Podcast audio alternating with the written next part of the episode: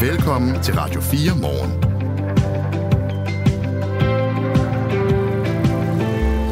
Robusthedskommissionen præsenterede i går 20 anbefalinger til fremtidens sundhedsvæsen på et pressemøde, og undervejs så fik Søren Brostrøm også sagt, at vi skal gøre op med den særlige danske hygge, nemlig en smøg og lige en øh, kold øl fra kassen.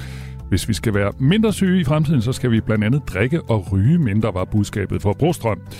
Øh, hvad tænker de om den melding på værtshuset Poppen i Aarhus?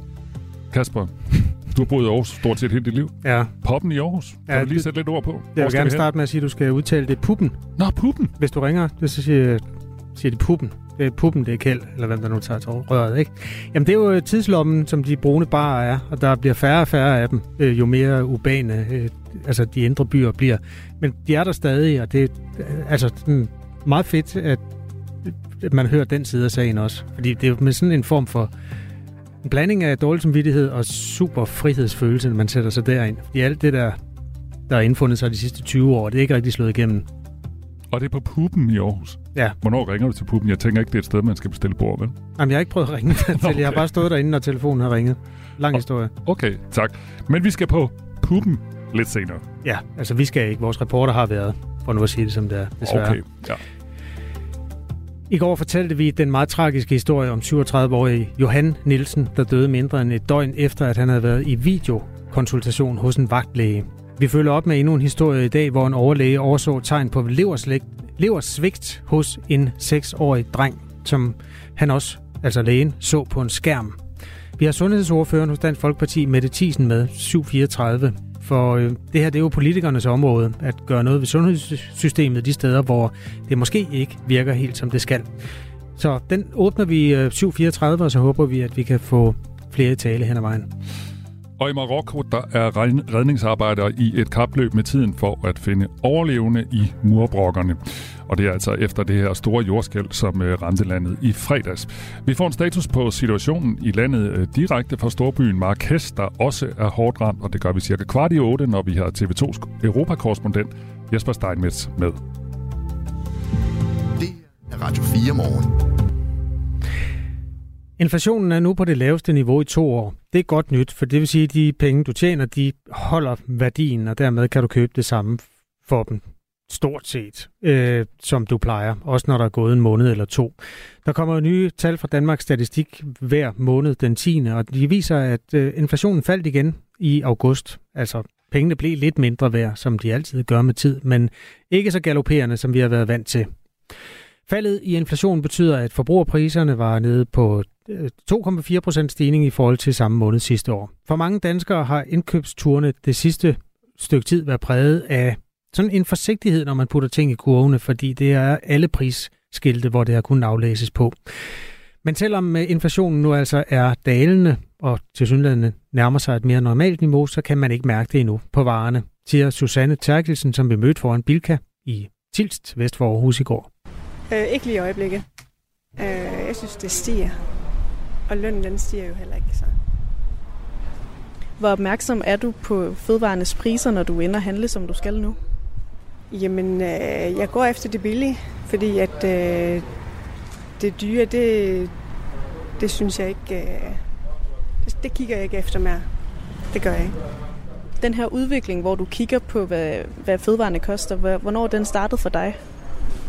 Og jamen det var jo dengang, det startede med, at og alting steg, begyndte at stige, ikke også? Og det var faktisk corona, ikke også? Og, og det var faktisk der, hvor det hele det begyndte, øh, synes jeg. Hvilken betydning har de nuværende priser for, hvad du kommer i din indkøbskurve på sådan en tur som den her? Øh, Det har stor betydning, fordi at øh, vi har kun én indtægt, og øh, så er det lidt svært at skal handle alle de dyre ting.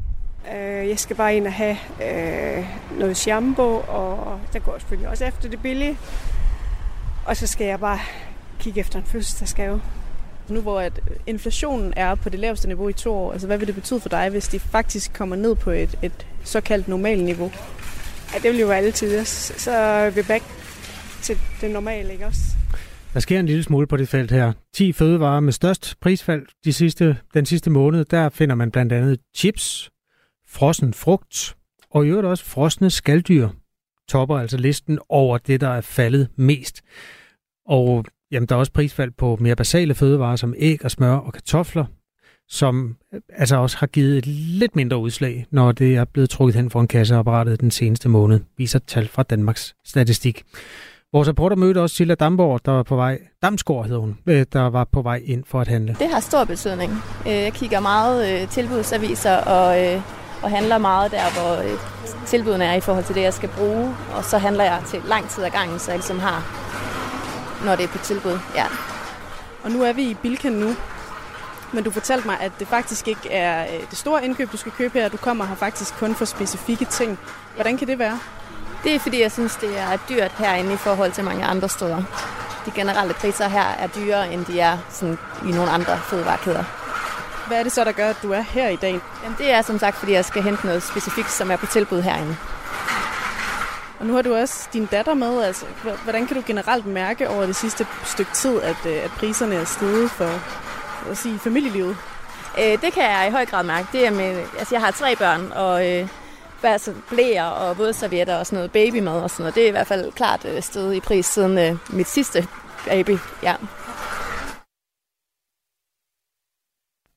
Salling Group, som jo ejer Bilka, Føtex og Netto blandt øh, andet, og de her altså den store del af varehusene, var ude øh, tidligere på måneden og fortælle, at øh, man sådan ret bevidst går efter et betydeligt øh, prisnedsættelse på 300 varer, blandt andet i kategorien personlig pleje. Øhm, det er bare ikke helt slået igennem den følelse hos kunderne i Bilka. Her har vi øh, Birgit Hasselgaard, der er folkepensionist og en tur ud med indkøbsvognen. Jeg synes, det er ikke synderligt. Altså, det sker en gang imellem, men, men, øh, at jeg tænker over det. Men, men ellers så synes jeg, det er det samme. Og jeg synes, tingene de, de bliver mindre. Altså, rugbrød, det, det, det bliver mindre, men det koster det samme. Jeg mærker ikke den store forskel på det, selvom jeg læser gang på gang om det. Så. Hvilken betydning har det for, hvad der ender i din indkøbskog sådan en dag som i dag? Hvad varerne koster? Jamen, det betyder da noget, fordi som folkepensionist, så kan man ikke bare lige tjene noget mere i løn, og folkepensionen, den stiger heller ikke. Så selvom alt andet gør. Nu skulle jeg lige finde nogle blomster her, hvis der var nogen at finde i dag. Det står vist herovre, tror jeg. jeg vil lige have min huskeseddel frem. Det var så rugbrødet. Ja, får vi lige rugbrødet skåret her i skiver. Det var en af de ting, du sagde, du havde bemærket, at... Det, øh, altså, det koster 30 kroner stykket, og så har de skrunket det, så det er blevet mindre. Det synes jeg er dyrt. Så hvis man begynder at tælle skiverne op, så er det ikke, fordi der er voldsomt mange. Det er jo ikke meget for 30 kroner for at det strækker og det er frisk, så fryser jeg det ned i skiver i de antal, jeg nu selv bruger sådan til daglig. Så det ikke bliver for gammelt? Ja, så det er frisk stadigvæk. Hvis vi lige kigger ned i, i indkøbskurven her, så har vi noget råbrød og vindruer, bananer, nogle roser og noget, noget mere brød og noget tandpasta. Hvad vil det betyde for dig, hvis nogle af de her varer vil falde i pris igen? Det vil betyde meget af mit rådighedsbeløb, øh, jeg har til andre ting. Så den største post er jo madposten. Ja, lige ud over alle de faste udgifter som husleje og den art, men øh, ellers så er det i hvert fald. Jeg tænker i hvert fald over det, om det er nødvendigt eller ej, det putter i kurven. Men øh, man kan jo godt samtidig blive fristet og sige, ej, det kunne jeg lige tænke mig, eller sådan, ikke? Men det lader jeg så bare være med, hvis det er. Og de friske inflationstal fortæller jo altså også om, hvor meget vores varer stiger i værdi, eller hvor meget mindre vores penge bliver værd nu. Men de øh, forringelser i vores købekraft, som allerede er indtruffet i løbet af de sidste to år, dem skal vi jo stadig tage med os, og derfor er det jo ikke alle varer, der vender tilbage til det niveau, de øh, kom fra. Birgit Hasselgaard hørte vi her til sidst. Hun er pensionist og handlede i Bilka. De fødevarer, der steg mest i pris, der er det blandt andet oksekød, kaffe og æg. Og så den aller værste, noget, som de fleste har brug for, mejeriprodukter, går igen blandt de største prishop. Det var vores reporter, Sara Birk Becker, der har set på den sag. Klar, kvart over syv er klokken. Godmorgen. Du lytter til Radio 4 morgen. Betjentenes fagforening Politiforbundet kritiserer den nye koranlov, som den ser ud lige nu. Politiforbundet efterspørger meget klare formuleringer, hvis betjentene skal kunne agere efter det her, den her nye lov. Det skriver politikken på baggrund af et høringssvar fra Politiforbundet. Heino Kegel er formand netop i Politiforbundet. Godmorgen. Er du med os, Heino? Ja, det er jeg. Det er jeg kan godt. godt høre jer. Ja, det er godt. Det er hvad, godt. hvad er det for nogle formuleringer i loven, som I mener skal konkretiseres? Jamen altså, øh, nu er det vigtigt at understrege igen, at vi er hverken for eller imod sådan en, en, en lov, men, men det her lovudkast, der ligger, øh, det er simpelthen øh, for, for uklart for vores medlemmer at, at kunne tolke på. Så, så det, der er, er nødvendigt, det er, at man, man implicit går ind og så er mere tydelig i forhold til, hvad er utilbørlig adfærd, hvad er det for nogle, nogle skrifter, nogle hellige øh, hvad kan man sige, genstande, øh, som vil være omfattet af det her lovforslag. Og så i sidste ende, hvem skal, skal træffe afgørelsen, når man nu ser, at sådan et eller andet øh, foregår. Er det den yngste mand i en patruljevogn, eller er det vagtchefen, der skal skride ind, eller er det en jurist? Det er vi nødt til simpelthen at, at få penslet ud. Men det sidste, du lige nævner, er det ikke simpelthen en del af jeres arbejde altid ligesom at få bedste mand på øh, opgaven, og ligesom øh, måske også den mest erfarne til at vurdere sådan nogle situationer? Er det ikke det, I gør hele tiden? Jamen langt hen ad vejen, så, så foregår politiarbejdet ved, ved skøn, og, og det er vi dygtige til, og det er den yngste betjent i patruljevognen også øh, vant til. Men det her, det er bare noget, noget helt særligt, fordi det er, der er sådan en, en, en særlig politisk bevågenhed ved det her. Uanset hvad man gør, om man griber ind eller ikke griber ind, så vil det få nogle konsekvenser for mine medlemmer. Og det er jeg jo ikke interesseret i. Vi er nødt til at have en, en lovgivning, der er mere klar, så de ved, hvad de har af handlerum. Lad os lige prøve at høre, hvad justitsminister Peter Hummelgaard har sagt om det her, øh, da lovforslaget blev præsenteret. Der kommer selvfølgelig til, at lovforslagets bemærkninger fremgår nogle eksempler på det, og ellers så er, er politiet jo i stand til, det er det, de er trænet til, altid at vurdere i situationen, hvordan det skal forstås i forhold til strafloven. Hvis jeg nu lige tager tråden op for Peter Hummelgaard her, altså vores justitsminister, så siger han, at I jo vant til hele tiden at vurdere, når I kommer ud til en situation, er det her strafbart? Hvilke, øh, hvilken lovgivning kan det her være i konflikt med? Hvilke, hvad skal vi sigte øh, øh, vedkommende for? Er det ikke bare det, I gør hele tiden, som I nu også skal gøre i forbindelse med, med den her nye øh, lov om øh, koranafbrændinger? Jo, jeg er jo principielt enig med, med justitsministeren, for det har han jo ret i. Det er vi jo vant til, og det gør vi jo i, i stor stil. Øh, og vi lever jo langt hen ad vejen af, af borgernes tillid, så når vi griber ind, uanset om det er færdsloven eller straffeloven, så har borgerne en vis forventning om, når vi griber ind, så er det fordi, at man har gjort noget, der er forkert. Men med den her lovgivning, der ligger lige nu, så er det uklart. Altså det er også uklart for mig, hvad er utilbørlig adfærd? Hvad er det for nogle hvad kan man sige, genstande, skrifter, som er hellige? Øh, hvornår skal man gribe ind? Hvornår skal man ikke gribe ind? Og det, det siger jo sig selv, hvis man griber ind på et forkert tidspunkt, så vil det jo give nogle, hvad skal man sige, nogle konsekvenser for mine medlemmer, og hvis man gør det modsatte, så vil det også have nogle konsekvenser. Og det er der ikke nogen grund til at sætte mine medlemmer i den situation. Hvad er det for nogle konsekvenser, du tænker på? Jamen altså, der skal jo ikke meget til at forestille sig, hvis man nu griber ind eller ikke griber ind.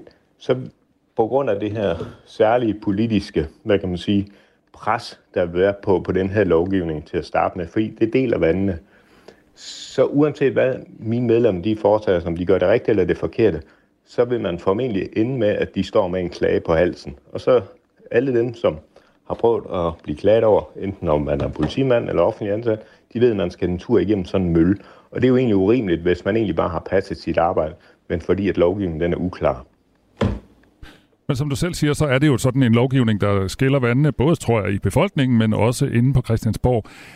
Men du startede jo sådan set også med at sige, jamen I har sådan set ikke nogen holdning officielt fra politiforbundets side til sådan en sag her. Er det ikke bare det farvand, I altid navigerer i, selv når lovgivninger kan være omdiskuteret, at så må I ud og øh, gøre det, I nu engang er sat i verden for? Og det gør vi også, øh, og det gør, vil vi gøre til enhver tid. Vi øh, øh, skal påse, at det enhver tid gældende lovgivning bliver overholdt, og det vil vi også gøre med den her. Men når vi nu har muligheden, fordi vi er høringsberettiget, vi er altså også en fagforening, der skal tale vores medlemmers sag, så skal vi det med at også gå ud og så sige, hvis der er noget, vi synes, øh, der er uklart i en lovgivning. Mm. Fordi i sidste ende, så er det mine medlemmer, der kommer til at, at, at skulle øh, påse, at den her lov den bliver overholdt. Og der er jo ingen grund til, at mine medlemmer får unødig røven i klaskøjde. Men du efterlyser for eksempel, at det der utilbørlige adfærd, skal præciseres. Men kan man overhovedet det? Er det ikke en skøn sag? det er nu, du, du stiller jo selv et, et rigtig fint spørgsmål, som man næsten ikke kan besvare. Og hvordan skal mine medlemmer så kunne, uh, kunne opretholde en lov, når jeg ikke engang kan svare på det spørgsmål, eller du ikke engang selv kan? Det er derfor, det er så svært. Så hvis man ikke, hvis man holder fast i, i den her givende lovgivning, øh, som det ser ud nu her, altså lovudkastet, så er man i hvert fald som minimum nødt til at gå ind og så sige, jamen, hvem skal så træffe beslutningen? Er det mine medlemmer, eller er det, øh, er det øh, en længere op i systemet, en politidirektør, eller en jurist, eller nogle andre? Men kan du så ikke hjælpe os, hvordan det fungerer i dag? Altså hvis, du, hvis man øh, som betjent står i en situation og egentlig er i tvivl om, skal vi anholde en mand her? Skal vi sigte ham for noget? Og hvad skal vi i givet øh, fald sigte ham for? Hvordan er det så i dag? Som det er i dag, så er man øh, langt hen ad vejen slet ikke øh, usikker på, om man skal gøre det en eller anden. En gang imellem, så kan man stå i en eller anden helt særlig situation.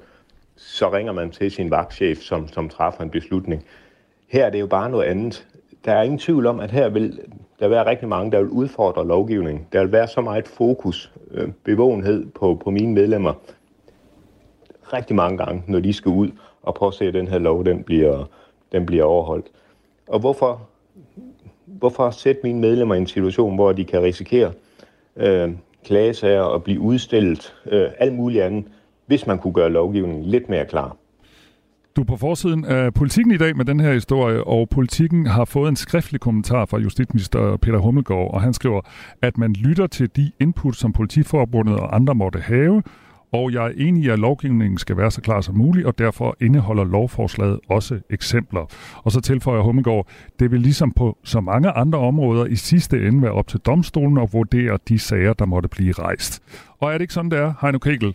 Hvis I er i tvivl, jo. så øh, er det jo i sidste ende øh, landets fineste jurister, altså dem ved domstolene, der skal afgøre, om I har truffet den rigtige beslutning.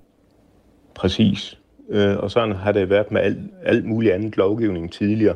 Men igen, så havner vi bare i en situation fra, at igen, vi lever af borgernes tillid, og vi skal helst ramme nogenlunde rigtigt. Det hjælper ikke, at vi griber ind, når vi ikke skulle have grebet ind, og omvendt. Og hele den mellemliggende periode, hvor man sigter en for overtrædelse af den her lovgivning til pågældende bliver dømt, så vil det være et, et længere limbo, hvor mine medlemmer risikerer at blive udstillet, blive klaget over, måske endda uberettigt, fordi at lovgivningen har været uklar. Og det er vi ikke interesseret i. Hvad skal der så ske nu? Altså, I er jo en fagforening, øh, og øh, nu har du så fremført dine argumenter her. Hvad, hvad er jeres øh, næste træk egentlig? Jamen, nu kan man sige, nu øh, spillet er jo som det er, at øh, vi afgiver et høringssvar, og, og på et eller andet tidspunkt, så trækker man jo af på det inde øh, øh, på Christiansborg i forhold til, til det her. Vi er jo ikke de eneste, der er høringsberettige. Der er jo også mange andre organisationer. Og, og, og så kommer der jo en, en lov, og øh, uanset hvordan den så kommer til at se ud, så tænker vi også, at vi, øh, vi sørger for at få den til at, at blive på, øh, hvad skal man sige, at den kommer til at leve, øh, og at medlemmer påser, at den bliver overholdt. Ingen tvivl om det, uanset hvordan den så kommer ud, til at se ud. Men vi er bare nødt til at råbe vagt i gevær, når der er noget, som øh, ikke fungerer for vores medlemmer. Og som det er lige nu, så er det her udkast, det er for uklart. Så det sagde Heino Kegel, der er formand for Politiforbundet. Tak fordi du vil være med i Radio 4 morgen. Ja, velbekomme. Du lytter til Radio 4 morgen. Skal vi ikke øh, på værtshus nu? Det synes jeg. Der er en mand, der skriver mange sms'er herind, og han øh, ved faktisk noget om det her, fordi han har forsket i, hvor sundt eller usundt det er henholdsvis at ryge og drikke. Og jeg synes bare, vi skal læse den op, som den står. Rygning og indtagelse af alkohol kan slet ikke sammenlignes. Rygning er mindst 10 gange mere usundt end indtagelse af alkohol. Ryger man i 40 år, så er risikoen for rygerlunger eller andre sygdomme ekstremt stor. Hvorimod man kan drikke 10 genstande om dagen i 40 år uden at få problemer. Det har jeg selv gjort, skriver Jon til os. Så godmorgen og skål, Jon. Lad os lige øh, høre et lille klip fra det der pressemøde, der var i går fra Robusthedskommissionen, og det er derfor, vi netop taler om alkohol og cigaretter. Vi ryger for meget, vi drikker for meget, vi er for fysisk inaktive, og vi har usund kost, også sammenlignet med, med vores øh, naboland, de nordiske broderfolk. Og det har vi ligesom altid hygget os med i Danmark og sagt, det er noget særligt dansk hygge. Det går ikke. Alle kender den her stemme. Det var Søren Brostrøm, og han sagde altså, at det går ikke på et pressemøde i går, øh, da for, øh, da Robusthedskommissionen fremlagde deres øh, anbefalinger, og Søren Brostrøm er altså formand for den her Robusthedskommission. Og kommissionen præsenterede 20 anbefalinger til fremtidens sundhedsvæsen, og undervejs der sagde Brostrøm øh, også altså det her med, at vi skal gøre op med den særlige danske hygge, en smøg og en kold fra kassen. Hvis vi skal være mindre syge i fremtiden, så skal vi altså blandt andet ryge og drikke mindre. Et af de steder, hvor den slags hygge er hverdag, det er på Danmarks brune værtshuse. Vi besøgte Puppen, har jeg lært, det hedder. Ja, Puppen. Ja, jeg vil have sagt Poppen. Men i Aarhus hedder det altså Puppen. Øh, I går, øh, kort efter det her pressemøde, hvor vi først talte med 67-årige Bodil Poulsen. Jeg er nok hernede, måske ikke hver dag, men det snærper. Klokken var tre om eftermiddagen, og Bodil havde indtaget en af barstolene ved siden af sine venner, og det var faktisk ikke meningen, at hun lige skulle have været på værtshus i går, men det kom hun. Jeg øh, skulle ind i genbrug og aflevere nogle bøger. Jeg skulle aflevere nogle asier herind til, øh, til noget dartmad i aften. Øh, og så kunne jeg lige sætte mig. Lige at snakke lidt, inden jeg skulle ud og handle. Og snakken den blev også nyt øh, sammen med et glas vin og en øh, Ferne Branca. Og hun kan godt forstå, hvorfor Søren Brostrøm siger det, han siger, men det er ikke helt så sort-hvidt, synes altså Bodil. Jamen det er da nok rigtigt, at der er mange, der bliver syge af det. Øh, der er også noget med, at vi skal også have øh, en livskvalitet. Og hvis min livskvalitet er at sidde hernede og få snakket med folk. Nu snakker vi lige om en ældre herre, som kommer hernede. Han er 87. Øh, han har røget, og han har drukket hele sit liv. Hvis ikke han havde det her sted at komme til, så var han fuldstændig isoleret. Så jeg synes også, det har, det har noget, noget fællesskab på de her brune værtshus. Sådan sagde altså øh, Bodil Poulsen, som vi mødte på øh, Puppen, som det hedder i Aarhus. Og hun endte faktisk med at blive en lille smule stødt over det budskab, som Søren Brostrøm kom med i går, altså om, at vi lige skal skrue ned for smøger og pilsner. Ja, ja, ja, på en eller anden måde gør jeg. Fordi jeg, jeg, jeg synes, at, at vi skal... øhm,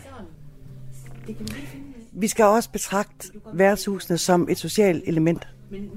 I stedet for, at, at det bare er et sted, der kommer bumser. Øh, og, og det er det ikke. Og spørgsmålet er så, eller det spørgsmål, som vores reporter øh, på Puppen stillede, det er, om man ikke godt kan mødes, uden at alkohol er involveret. Det kan man sagtens, siger Bodil. Men alkohol skaber altså en helt særlig stemning. Vi oplever mange unge mennesker, der kommer herind. Simpelthen for at sidde og snakke med os gamle. Øh, og høre, hvad, hvad er det for liv, vi har haft. Øh, og det gør du altså ikke på en café, øh, hvis du kommer ind. Du kommer ikke snakke med folk på samme måde. Nogle gange så flyder samtalen lidt lettere, øh, når man får et glas vin eller en øl. Så sagde Bodil Poulsen, og bag barn der stod ejeren af værtshuset. Hun hedder Lise Basse, og hun er ikke overrasket over, at øh, Søren Brostrøm og Robusthedskommissionen mener, at vi ryger og drikker for meget. Nej, det gør det ikke. Altså, det har de jo sagt de sidste 40-50 år. Om han hedder Brostrøm eller noget andet, så vil de sige det alligevel. Det gør ingen forskel. Hun mener faktisk, øh, ejeren her barn, øh, Lise Basse, at det kan være et udtryk for noget godt, at vi ryger og drikker. Jeg tror, det er et sundhedstegn, at folk hygger sig. Nu, nu har Brostrøm sjovt nok ikke taget med, at vi har også alt for mange ensomme mennesker.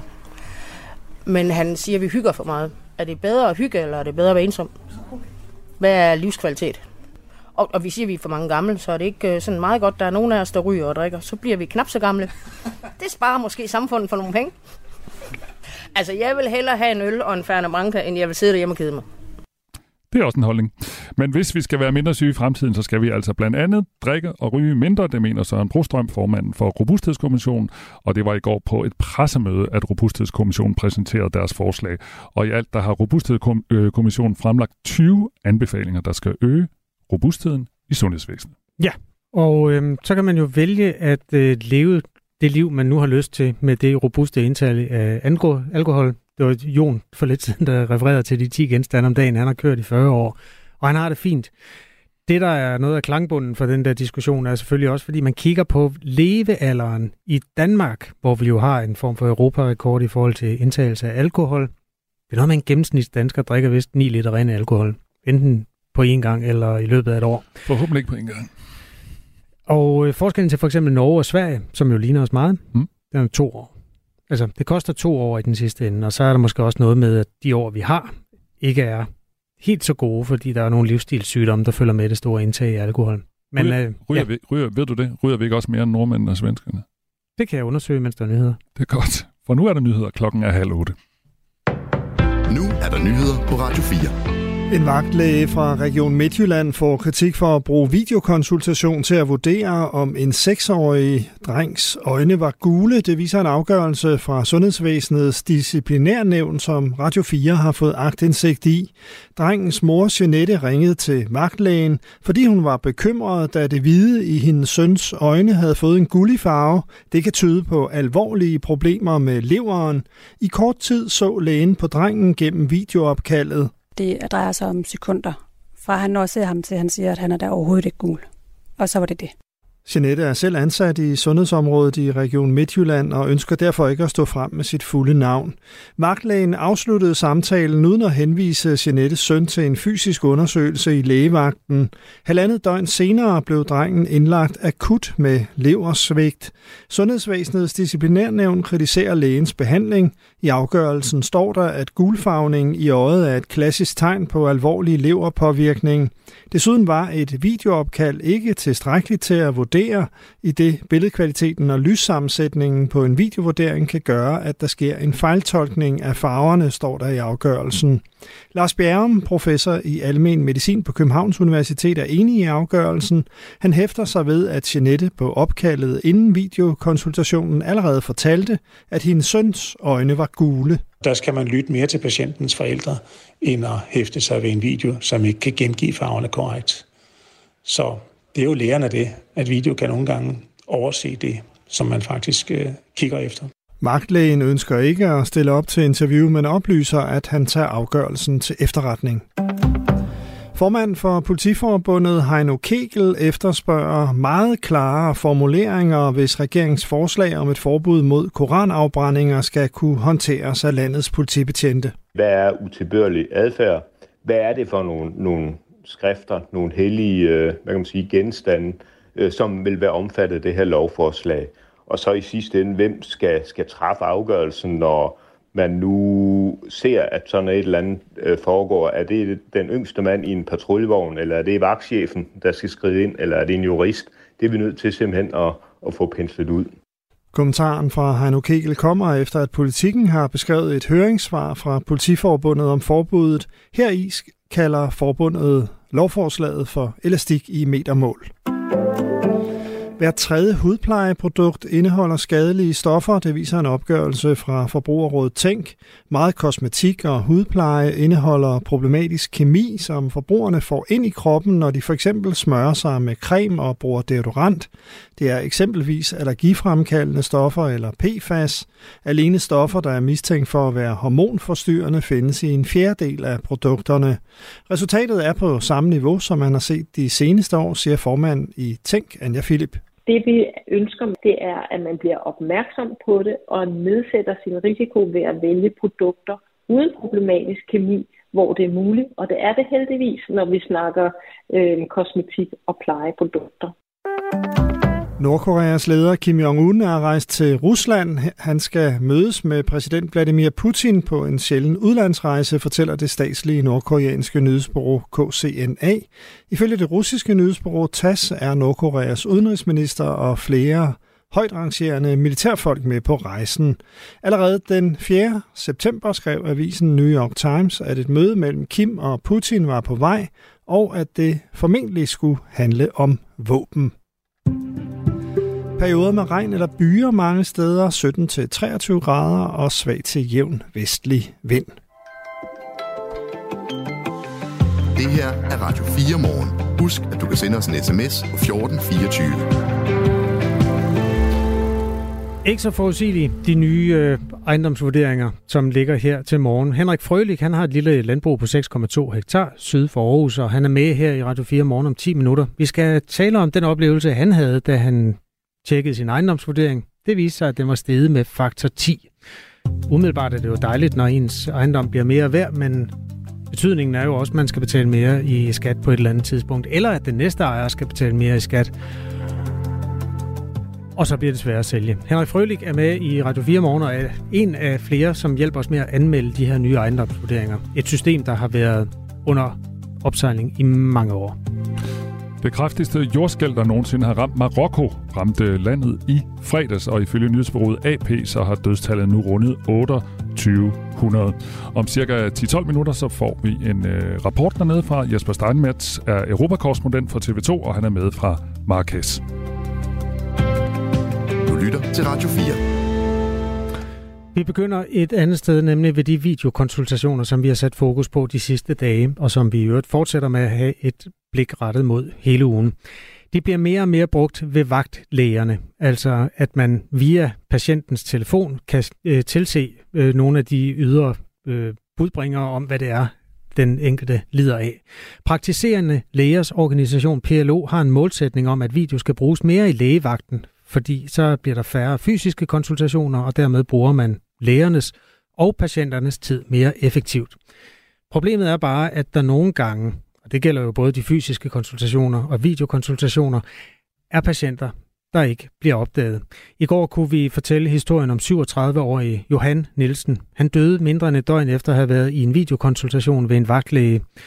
Og vi har jo også en historie mere i dag. Øh, det er en, en læge, som har fået kritik fra Sundhedsvæsenets disciplinær nævn. I sagen brugte vagtlægen video til at vurdere, om drengen var gul i øjnene. Det mente lægen ikke, han var. Efterfølgende viste sig altså, at han havde et leversvigt. Det har han efterfølgende fået kritik for, fordi billedkvaliteten og lyssammensætning på en videokonsultation ikke var god nok til at vurdere, om der var øh, gul farve i drengens øjne. Det her det peger på, at nogen skal sætte nogle retningslinjer for, hvornår det videokonsultationer er gode nok. Mette Thiesen er sundhedsordfører for Dansk Folkeparti. Godmorgen. Godmorgen. Det her bekymrer dig, at der bliver brugt mere video. Hvorfor? Det bekymrer mig selvfølgelig, fordi det er nogle af de her historier, øh, vi hører. Øhm, videokonsultationer kan helt sikkert øh, have en gavnlig effekt, øh, hvis de bliver brugt øh, i særskilte tilfælde. Men jeg synes, det er en lidt trist udvikling, øh, vi ser. Øh, det må jo altid være sådan, at øh, det bedste er, at patienten møder op fysisk, taler med en læge, sidder over for et rigtigt menneske, måske også kan dele nogle af de bekymringer, de selv har, øh, og, øh, og bliver tilset, og enten måske går derfra, øh, og, øh, og hvad skal man sige, øh, i lettelse over, at man ikke fejler noget, men måske også, at man fanger, øh, hvis der er noget rigtig galt. Så øh, det giver mening nogle steder, men jeg synes, at øh, det er bekymrende, hvis man gør det, som om det er et mål i sig selv. Nu har vi talt meget om robusthedskommissionen i dag. Jeg kan jo sige, at en af de anbefalinger derfra er, at digitale kompetencer og teknologiforståelse skal styrkes. Og der i ligger jo også, at man skal bruge øh, de digitale løsninger, når de er gode.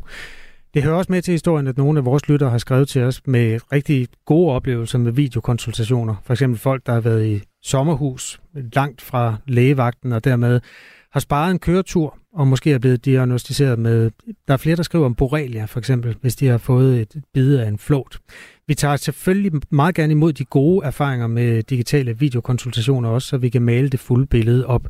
Mette Thiesen, der mangler jo lidt et overblik over, hvornår de er gode og hvornår de er dårlige. Hvordan kan man finde det? Jamen altså nummer et, så vil jeg sige, at øh, jeg kan godt genkende det, som folk skriver ind. Jeg har selv oplevet det også, øh, hvor, hvor, hvor godt øh, en videokonsultation kan være, hvis man for eksempel er hjemme med et sygt barn, og man ikke har mulighed for at, at køre afsted. Og, og nu nævner de borrelia. Jeg tænkte også, der var noget med nogle røde pletter, i hvert fald huskede jeg engang som øh, en af mine børn, øh, hvor jeg var igennem en videokonsultation. Så det er også derfor, jeg siger, at det er bare vigtigt at holde fast i, at de bliver brugt, når det giver mening, Hvordan men det må ikke blive det? et mål i sig selv. Altså var det, du, du viste barnet frem på, øh, på din telefonskærm ja, det var det. så? Ja, det var det. Og, og I fandt ud af, hvad der var galt? Ja, øh, og det var, øh, det var hurtigt og nemt, og, øh, og, og kunne, så, kunne, øh, kunne, så kunne mit barn få den, få den rigtige behandling. Øh, så det er også derfor, jeg siger, det er jo ikke fordi, man, vi er imod øh, teknologi, og det, jeg synes også, det er fint, at man bringer det op, når det giver mening. Jeg synes bare, det bliver problematisk, hvis man bruger det som et mål i sig selv, at der skal være flere videokonsultationer, for det skal selvfølgelig bruges der, hvor det giver mening. Og jeg synes også, vi mangler et generelt overblik over, altså det vil jo være sådan, sådan er det altid, læger og mennesker, ligesom alle os andre. Så selvfølgelig vil der ske fejl, og det er jo uanset, om du møder op i lægepraksis, eller om du øh, sidder med en videokonsultation. Men vi mangler jo et overblik over, øh, er fejlraten større øh, når det er, man har de her videokonsultationer. Og derfor synes jeg, det er en rigtig god idé, hvis vi kan få nogle øh, tal på, øh, er fejlraten højere i øh, videokonsultationer, eller er det nogenlunde det samme? Fordi nogle af de her eksempler, som I nævner, eksempelvis det her med den lille dreng, altså jeg tror alle sammen, vi har siddet øh, over en øh, videoforbindelse med, enten om det har været et, et FaceTime-opkald eller andet, øh, og konkluderet, at det kunne godt være, at vedkommendes bluse så øh, blå ud, men den var i virkeligheden grøn. Så mm. farver at kan man jo ikke se, altså det burde jo ligge hvad skal man sige, ret implicit, at man ikke skal se, om en lille, lille dreng har gullige øjne på en videoforbindelse. Skal vi ikke lige... Jeg har et klip med den, hvis folk ikke har fulgt øh, med eller opdaget den, fordi man lige er kommet til.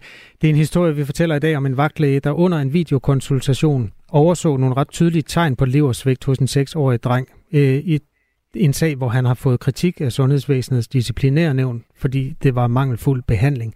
Drengens mor Janette klagede over forløbet. Øh, lad os lige høre hende her. Og hvad med de her gule øjne? Det skal jeg bare holde øje med, at det bliver værre, eller hvad? Jeg må heller lige se det. Jeg kan lige lave sådan en videokonstruktion, så kan jeg vurdere det, om jeg også synes det. Ja. Så jeg får min søn op i sofaen under en lampe, samtidig med at jeg skal prøve at filme ham. Øh, men det er ikke en lampe, jeg kan skrue op for. Så det er sådan noget hyggebelysning, der er derinde. Ja. Prøv at kigge lige ind i sådan der. Nej, det er ikke noget. Nej, okay. Det skal du ikke være nervøs for.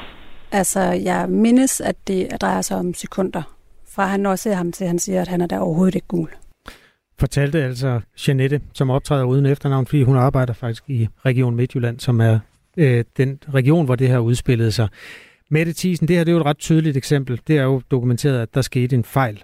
Men problemet er, at man ved jo ikke på forhånd, når nogen ringer til vagtlægen, om, om videokonsultationen kan bruges eller ej. Hvordan vil du øh, undersøge det? Altså allerhelst, allerhelst så vil jeg jo have, at, øh, at man som læge selv laver en vurdering af, er det her et opkald, hvor det giver mening at lave et video op, altså en, en videokonstruktion. Der vil også helt sikkert være en masse ældre mennesker, for eksempel, som ikke bare lige øh, kan, kan, kan bruge et link, for eksempel et videolink eller andet, eller tage billeder af det, de, hvad skal vi sige, det der er problemet osv. Så, øh, så, så det skal selvfølgelig bero på en individuel vurdering af det menneske, man sidder med i telefonen. Og jeg er bare nødt til at sige, nu den, nu det er den, den her konkrete sag, der, der igen, som jeg nævnte, jeg tror, vi alle sammen har prøvet at være på et videoopkald, hvor farverne ikke er, som de normalt er. Så der vil min vurdering, bare som lægmand, øh, sige, jamen selvfølgelig skal vedkommende ind, men, men forhåbentlig skal det bruge på en individuel vurdering, og det er også derfor, vi er nødt til at kigge på, om fejlraten er højere i forhold til de her videokonsultationer. Jeg kan godt blive bekymret for, at man bruger øh, det her, hvad skal man sige, mål om flere videokonsultationer som en eller anden form for spareøvelse. Øh, fordi der er også noget tryghed i, at man sidder over for et menneske, enten i en, øh, en telefon, og så bliver bedt om at køre ind, øh, men i særdeleshed også, når du kommer ind til lægen, og i særdeleshed, når man har et lille barn med, som, som er syg. Og nu, som du selv siger, nu, nu er det jo sådan en endnu mere absurd sag, det her, fordi moren faktisk selv er sundhedsfaglig mm. øh, ansat. Øh, Udover, jeg synes, det er lidt altså, vildt, at hun ikke tør stå frem. Det synes jeg er jo rigtig ærgerligt. Øh, det håber jeg ikke har hun, konsekvenser for Hun står frem, hende. men øh, man får ikke lige Ja, men det er mere i forhold til, hvad skal man sige, at hun også er ansat og så videre. Ja, okay. øh, det stusser lidt over. Men, Det er hendes egen men, overvejelse Men fred være med det. Ja. Øh, ja, men, men hvad hedder det? Men hun er jo sundhedsfaglig. Hun har en viden om det her, og alligevel øh, så vælger øh, den her læge at sige, at, han, øh, at det er ikke noget. Øhm, så jeg tror helt grundlæggende set, at øh, der nogle gange er en udfordring i forhold til os, at, øh, at hvad skal man sige, man skal kæmpe måske meget hårdt nogle gange, også for at få lov til at blive, øh, blive tilset. Øh, og det er et problem, fordi det vil der være nogle mennesker, øh, som har ressourcerne til, det vil der være nogen, der ikke har ressourcerne til. Og dem, der ikke har ressourcerne til at banke i bordet og sige, jeg vil tilse sig en læge, jamen øh, øh, det er jo så dem, der, der ender med at blive glemt desværre. Og der kan jeg godt have en bekymring om, at Ja. et mål om flere videokonsultationer, det vil også øh, stille nogle personer ringere. I hvert fald Birgit, hun er 72 år, har skrevet til os. Hendes telefon har ikke noget kamera. Så øh, der Nej, er jo altså også en præcis. gruppe mennesker, som det, det her ikke er relevant for. Øh, jeg Lige præcis. vil godt lige spille et klip med en anden politiker, fordi ja, det handler i virkeligheden om Dansk Selskab for Patientsikkerhed, der jo altså varetager patienternes sikkerhed, ønsker nogle klare retningslinjer for, hvornår video kan bruges. Øh, så det er en melding derfra. Så er der Peter Velblund, han er fra Enhedslisten, og han er enig med selskabet. Han siger blandt andet sådan her. Jeg er sådan set tilhænger af, at vi i højere grad benytter os af videokonsultationer, men, men så må der ligge nogle helt klare retningslinjer for, øh, i hvilke tilfælde man gør det, og, og hvornår øh, man, man kan øh, hvad hedder det, forvente, at man kan komme ind til en, til en, øh, til en personlig konsultation. Når man efterlyser øh, sådan en, en form for svar på de her fejl, som vi har fortalt om, eller i hvert fald øh, diagnoser, der ikke bliver stillet rigtigt i forbindelse med videokonsultationer, så bliver man sendt lidt i rundkreds øh, med det tisen, og derfor er jeg glad for, at vi har fat i en på Christiansborg, fordi det kan være, at du kan noget, vi ikke kan. Sagen er jo den, at vi forstår det sådan, at PLO, altså lægernes organisation, praktiserende lægers organisation, skal lave retningslinjerne for, hvornår det kan bruges. Og det kan man godt sådan undrer sig over, når man normalt har med sundhedssystemet at gøre, fordi der sidder der jo sådan en øvre øh, styrelse, Sundhedsstyrelsen, og, og fastlægger det her. Hvis man skal lave et lidt plat billede, så kan man sige, hvis, hvis man vil lave nogle retningslinjer for, hvordan stilagsarbejderes forhold skal være, og hvor, hvordan sikkerheden er på det felt, så lader man jo øh, arbejdstilsynet eller en eller anden myndighed øh, tage sig af det. Ikke dem, der skal udføre arbejdet. Så det, det undrer jeg mig bare personligt over. Og, og det er også derfor, jeg kunne tænke mig at spørge dig, altså, hvad, hvad kan du gøre? Hvad, hvad har du lyst til at gøre nu inden for øh, Christiansborgs mure? Jamen altså, for det første kunne jeg godt tænke mig det her overblik om fejlraten er højere i forhold til videokonstruktion. Det synes jeg er ret vigtig viden øh, at have. Øh, og så, hvad skal man sige, det her med retningslinjer, det kan, det kan, jo, øh, det kan vi jo alle sammen, altså selvfølgelig skal der være nogle helt, altså overordnede retningslinjer, men jeg kunne allerhelst tænke mig, at, øh, at lægerne selv kunne sidde og vurdere, øh, hvornår er det, man sender en ind, og hvornår er det, at man ikke, altså at man bruger sin faglighed. Øh, jeg kan godt have en bekymring for, hvis man lægger nogle meget, meget rigide øh, restriktioner ned i forhold til det her, øh, at, øh, at det så vil blive endnu mere byråkrati. Øh, og det er, jo, øh, det er jo noget, det vi ved, der er ekstremt meget af i sundhedsvæsenet generelt. Ja. Øh, og øh, rigtig mange administrative medarbejdere, som, som sidder og laver en hel masse andet end, hvad skal vi sige, have med patienter at gøre. Men bare så jeg kan bare kort... godt have en bekymring for, at hvis man laver sådan nogle rigide retningslinjer, ja. er der så også noget, der går, går, går fejl. Men, men jeg er det set ikke afvisende over for det, kan man sige. Men, men jeg vil bare Er det et ønske, spørgsmål til ministeren, eller sådan, hvor munder det ud for dig nu? Jamen altså, vi er jo nødt til at stille nogle spørgsmål i forhold ja. til, at øh, og, i forhold til de her fejlrater. Øh, det giver sig selv. Øh, fordi hvis, øh, som jeg startede Godt. med at sige, så er læger jo mennesker, ligesom alle mulige andre, begår fejl. Men hvis vi kan se, at fejlraten er langt højere i forhold til videokonstruktioner, jamen så giver det jo sig selv. Mette Thiesen, tak skal du have. Selv tak. Sundhedsordfører for Dansk Folkeparti. Og det her, det er jo altså en, ja, nogen kalder det en spareøvelse. Der ligger i hvert fald en besparelse i det, men det er jo også en besparelse, som man som patient kan drage nytte af. Og vi vil selvfølgelig også meget gerne høre fra de mennesker, der har haft en god oplevelse med en videokonsultation i lægevagten. Så kan vi måske være med til i hvert fald at belyse, når regionerne på et tidspunkt får brug for nogle data her, øh, hvordan det fungerer. Hvis du sidder med en god oplevelse efter at have været igennem på et videokald til en lægevagt, vagtlæge hedder det vist retligt, så må du meget gerne øh, melde ind til os på nummeret 1424. Vi har nogle kolleger på vores undersøgende redaktion, der meget gerne hører fra dig. Nummeret, det er altså 1424. Radio 4. Ikke så forudsigeligt. Det er nu muligt at tjekke sin ejendomsvurdering, som boligskatten skal beregnes ud fra til næste år. Og det har flere boligejere selvfølgelig allerede gjort, og en af dem, det er Henrik Frølik, som har et lille landbrug på godt 6 hektar syd for Aarhus. Godmorgen. Godmorgen. Du fik den første overraskelse tidligere på året, hvor det kom frem, at mange landejendomme skulle skifte kategori fra landejendom til ejerbolig, hvilket betød en højere ejendomsskat. Nu har du så kunne se den nye ejendomsvurdering her, sort på hvidt. Øh, hvad mødte dig, da du tjekkede øh, ejendomsvurderingen? Altså, den, øh, vi vidste jo godt, at der var noget på vej, og vi vidste også godt, at vi skulle betale en højere grundskyld end øh, de store landmænd. Det var sådan set øh, det var kendt stof. Øh, den er på cirka fire gange det, som en stor landmand skal betale. Men da vi så var inde og kigge i går aftes, så kunne vi se, at vores øh, lille landsted, landejendom, øh, bliver vurderet som øh, til cirka 5 millioner kroner i ejendomsværdi. Men jorden, vi ligger på, bliver vurderet til over 11 millioner. Og det betyder, at øh, markedsprisen den er cirka 170.000 per hektar, men jorden, vi bor på nu, den bliver vurderet til 1,8 millioner per hektar. Og hvis man så tager de to ting i sammenhæng, at vi både skal betale en højere grundskyldspromille end de store, og at vi bliver vurderet 10 gange så højt per hektar, jamen så betyder det, at vi kommer til at se ind i en skattestigning, der hedder en faktor 40. Hvad er det i kroner og øre? Har du regnet på det? Um, uden at kunne sige det præcis, så vil det ligge i stedet mellem 15 og 17.000 per måned. Hvad med det der, øh, det der meget omtalte skattestop? Gælder det ikke for dig? Øh, altså i og med, at vi er blevet omklassificeret, de der 32.000 små landbrug, så står vi lidt uden for, for det der skattestop. Okay. Så, øh, så det er ikke noget, vi sådan kan bruge til det store. Vi kan få indefrosset, men hvis man skubber en, øh, en skattegæld på 150-180.000 foran sig per år, så bliver det jo også til penge. Så ja, ja vi, vi snakkede lidt om i går aftes, hvad er egentlig konsekvensen af det her. Man kan selvfølgelig sige, og det er der formodentlig nogen, der vil være tvunget til, at man vil forsøge at sælge sit, uh, sit lille landsted, men det bliver vanskeligt med en sådan en ejendomsskat hvilende hen over, ejendommen, så den bliver vanskelig. Så den eneste alternativ er formodentlig at sælge jorden til de store landmænd. Det her er jo, altså hvis, hvis jeg forstår det rigtigt, så er der også tale om den der omklassificering, altså at man går anderledes ja. til noget. Er det noget, du, du vidste, inden du fik den her vurdering sådan helt konkret? Altså, vi vidste godt, der var en omklassificering, men, øh, men, men måden, det er blevet håndteret på, den er først kommet frem her i foråret. Og det er øh, en omklassificering, som har lagt stor vægt på, øh, om man er stor eller lille landbrug, om man driver det intensivt, om man driver det, det hedder konventionelt. Altså sådan som et effektivt landbrug vil gøre. Det taler for, at man skal have lov til at være landbrug. Men hvis man driver det lidt mindre intensivt og giver lidt mere plads til, til naturen måske, ja, så taler det for, at man ikke længere kan være landbrug, men skal være en ejendom, altså en, en villa.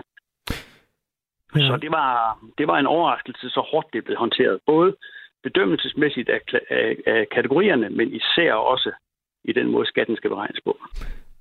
Jeg skal lige forstå det helt rigtigt. Altså, hvis de her nye vurderinger holder stik og ikke bliver lavet om, øh, så har I ikke gjort råd til at betale jeres skat. Øh, så vil I enten sælge jorden, eller bare sælge helt, eller hvad? Vi snakkede om i går aftes, så kunne man selvfølgelig vælge at sælge ejendommen, men det tror jeg simpelthen ikke er realistisk, fordi en køber vil jo kigge ind i den samme ejendomsskat. Og det tvivler jeg på, at der er nogen, der har råd til at give 15.000 i skat ekstra om måneden oven i huslejen. Så jeg, jeg har svært ved at se, at de her små landsteder har andre muligheder end at sælge jorden til de store landmænd sagde Henrik Frølik, altså, som har et lille landbrug på 6,2 hektar, der ligger syd for Aarhus, og som altså nu er blevet en hel masse mere værd. Men vi skal ikke sige tillykke, forstår jeg på dig, Henrik Frølik. Nej, det, det behøver jeg ikke. altså, hvis staten vil købe til prisen, så skal de være velkommen. Det siger vi videre. Tak fordi du var med. det var så lidt. Godt. Hej. Hej. Henrik Frølik er altså med i Radio 4 morgen, og klokken er 8 minutter i 8. Du lytter til Radio 4 morgen. Redningsarbejdere i Marokko er i kapløb med tiden for at grave overlevende ud af murbrokkerne, efter landet blev ramt af et kraftigt jordskæld i fredags. Det er det kraftigste jordskæld, der nogensinde har ramt Marokko. Og ifølge nyhedsbureauet AP, så har dødstallet nu rundet 2800 og flere tusinde er såret, og tallet over døde forventes at stige efterhånden, som redningsarbejderne når de mere fjernliggende bjergeområder uden for storbyen Marrakesh. Jesper Steinmetz er europakorrespondent for TV2. Godmorgen. Godmorgen. Du befinder dig lige nu i uh, Marrakesh i Mar- uh, Marokko. Hvad er status uh, her til morgen? Ja, altså der er jo ikke øh, meget positivt nyt, kan man sige. Det er ikke lykkedes at finde nogen overlevende, heller ikke selvom man har fået specialtrænede redningsarbejdere og hunde fløjet ind fra både Spanien, Storbritannien, Katar og også de forenede arabiske emirater. Det er jo altså redningsarbejdere, som er vant til den her slags opgaver. Og jeg hæftede mig ved en af spanierne i går aftes, øh, altså øh, nærmest ikke kunne finde ord for øh, det syn, der mødte ham, da han nåede ud til en af landsbyerne. Han er vant til at forsøge at grave folk ud i live øh, fra bygninger, hvor noget af konstruktionen står tilbage. Men jeg må bare sige også, fordi jeg selv har været ude i de enkelte områder, altså det er jo fuldstændig pulveriserede landsbyer mange steder, så håbet om at finde overlevende er altså forsvindende lille. Nogle lande, der har været ramt af jordskæld, de bygger jo på særlige måder for, at øh, bygningerne skal kunne holde til den slags. Er det, det er der ikke tradition for i Marokko? Øh, nej, øh, i hvert fald ikke i de her områder. Øh, altså, da jeg var derude forleden, øh, der var jeg forbløffet over at se, hvordan, altså det, det var bare nærmest ler, altså sådan øh, en eller anden form for lermasse, øh, der var der udgjorde det meste af fundamentet i, i bygningen. Altså, der var, der var ikke synligt stål, øh, der var ikke synligt beton, øh, så der er jo ikke noget at sige til, at når, når, når et jordskælv så rammer af, af den her kaliber, jamen så brænder de sammen på få sekunder. Jeg tror, der er mange danskere, øh, der måske mest af alt kalder mig Kæst, der hvor du er nu, altså øh, fra ferie i, i Marokko. Hvordan påvirker det Marrakesh, øh, hele den her situation? Altså Marrakesh er jo også blevet påvirket. Der er øh, øh sammenstyrtet bygninger. Der er også øh, nogle omkomne herinde i, i storbyen. Men øh, altså den er jo sluppet øh, meget bedre. Der er en gammel bydel, og det er den, der er ramt i Marrakesh, og så er der en ny bydel, der overhovedet ikke er ramt, altså hvor man bygger efter moderne principper. Men jeg synes, det, der er slående her i Marrakesh, det er jo at se den store med, medmenneskelighed og solidaritet. Altså, der gik jo ikke mange timer før folk herinde, som øh, havde overlevet, og, øh, og hvis bygningerne måske ikke engang var blevet beskadiget, begyndte at bruge deres tid på at hjælpe dem, der var i nød. Øh, jeg var ude ved et stort shoppingcenter forleden, hvor folk havde travlt med at fylde indkøbsvognene, og, øh, og det var ikke til dem selv. Altså, det var for at, at hjælpe deres landsmænd øh, sådan 50-70 km syd herfor. Øh, så de, de fyldte indkøbsvognene med, med vand og mad og liggeunderlag og sådan noget. I går var jeg ude ved en blodbank, hvor hundredvis af mennesker stod i kø. Der var faktisk så mange mennesker, der ville give blod, at øh, til sidst måtte øh, blodbanken sige, nu har vi faktisk ikke brug for flere, fordi vi er lagerne fyldt op til i virkeligheden at kunne supplere hele landet, i, i hvert fald i en, i en uges tid. Og det synes jeg så altid er den positive reaktion, når der sker sådan nogle naturkatastrofer her. Noget af det positive, når den her slags sker, det er jo også, at øh, masser af andre redningsfolk fra andre lande ligesom melder sig, og du var lige inde på det, på det Jesper. Nu er der jo så kommet nogen fra, øh, du nævnte øh, nogen fra Spanien, der er også kommet øh, redningsarbejdere fra Storbritannien, Katar og de forenede arabiske emirater. Øhm, for eksempel har Spanien sendt 86 redningsarbejdere. Det er jo dejligt. Det er jo sådan positivt, når vi kan hjælpe hinanden, men er der noget håb for, at de kan finde nogen øh, overlevende? Altså, der er jo altid håb, fordi ellers vil de fuldstændig spilde deres tid. Mm. Øh, og, og det, det øh, nævnte øh, spanierne også i går, at, at øh, naturligvis bliver de ved med at lede, og de henviser til, at øh, i Tyrkiet tidligere på året, der blev ramt af et endnu værre jordskælv, jamen der lykkedes det faktisk at finde overlevende, selv nærmest efter en uges tid. Så de opgiver ikke håbet, ellers ville de slet ikke være kommet, ellers ville de slet ikke være gået i gang. Jeg vil så sige, at der er andre specialtrænede redningsarbejdere, som allerede i weekenden meldte sig som frivillige og tilbød deres hjælp til den marokkanske regering. Og de har nu trukket det tilbud tilbage, fordi de ganske enkelt baseret på vurderingen af situationen siger, at det giver ikke mening for os at komme til Marokko på nuværende tidspunkt med, med den fuldstændig ødelæggende situation, der er tale om, fordi vi skal ikke bruge øh, vores styrker på at finde omkomne, vi skal finde overlevende, og de her øh, folk fra, fra de pågældende lande har i hvert fald sagt, at, øh, at det mener de simpelthen ikke er realistisk. Epicenteret for jordskælvet, det var i Atlasbjergene syd for Marrakesh, og ifølge øh, WHO, som er Verdenssundhedsorganisationen under FN, så over 300.000 mennesker påvirket af skælvet. Der blev målt til 6,8 på Richterskalaen, og jeg taler med Jesper Steinmetz, der er korrespondent for TV2 og lige nu er i Marokko. Jesper, når vi nu hører 300.000 mennesker er påvirket, hvad, hvad, hvad, hvordan er de påvirket Er det, ved du det? Jamen, øh, alle jeg møder øh, har jo en historie om, altså hvis de ikke selv øh, øh, har familiemedlemmer, øh, som er omkommet eller øh, blevet kvæstet, jamen så kender de nogen, øh, der, der er døde eller øh, er blevet såret. Og, øh, og, og derfor er, er det jo simpelthen en, en national tragedie, det her. Det er også derfor, kongen allerede i lørdags erklærede tre dages landesorg øh, for at ære de, de døde og, og, og de tusindvis af kvæstede. Altså vi skal jo huske på, der der er nærmest lige så mange kvæstede, og mange ligger kritisk syge på hospitalet eller i feltbarakker øh, på sådan mobile militære hospitaler og er, er, er stadig i kritisk tilstand og risikerer at dø. Og, øh, og, og det, øh, det var derfor, man erklærede landesorg, og i virkeligheden også for så at frigøre folks ressourcer til at kunne hjælpe til. Altså det var i virkeligheden også den praktiske omstændighed af, at man gav offentligt ansatte fri fra arbejde i går, så kunne de bruge deres kræfter på at hjælpe i de områder, hvor der er brug for det. Et enkelt spørgsmål, øh, Jesper Steinmetz. Øh, altså, nu kommer der jo sådan opdateret tal hele tiden, og de er jo for længst øh, hinsides det, det. Altså 2.850 mennesker er, er døde. Er det sådan et tal, man opjusterer efter, hvor mange man finder? Altså hver gang man finder en, så opjusterer man på den måde, eller har, er, er det sådan et estimat over, hvor mange man tror? Ja, det, det er jeg ikke helt klar over. Jeg tror, det er en kombination af, af, af begge, men det vi skal holde fast i, altså i virkeligheden giver det ikke nogen mening overhovedet at se på tallet lige nu og her. Øh, det vi skal hæfte os ved, det er det, som myndighederne i virkeligheden har sagt fra begyndelsen. Dødstallet kommer til at stige, og det kommer til at stige markant. Så når der er gået yderligere en uge, så vil jeg ikke være overrasket, hvis vi er langt over 3.000. Så så Jesper Steinmetz, der er korrespondent for TV2. Tak fordi du var med i Radio 4 morgen, Jesper. Så tak. Og der er altså ikke meldt om danskere, der er omkommet eller kommet til skade. Det fortæller Jesper Kammersgaard, der er dansk ambassadør i Marokko.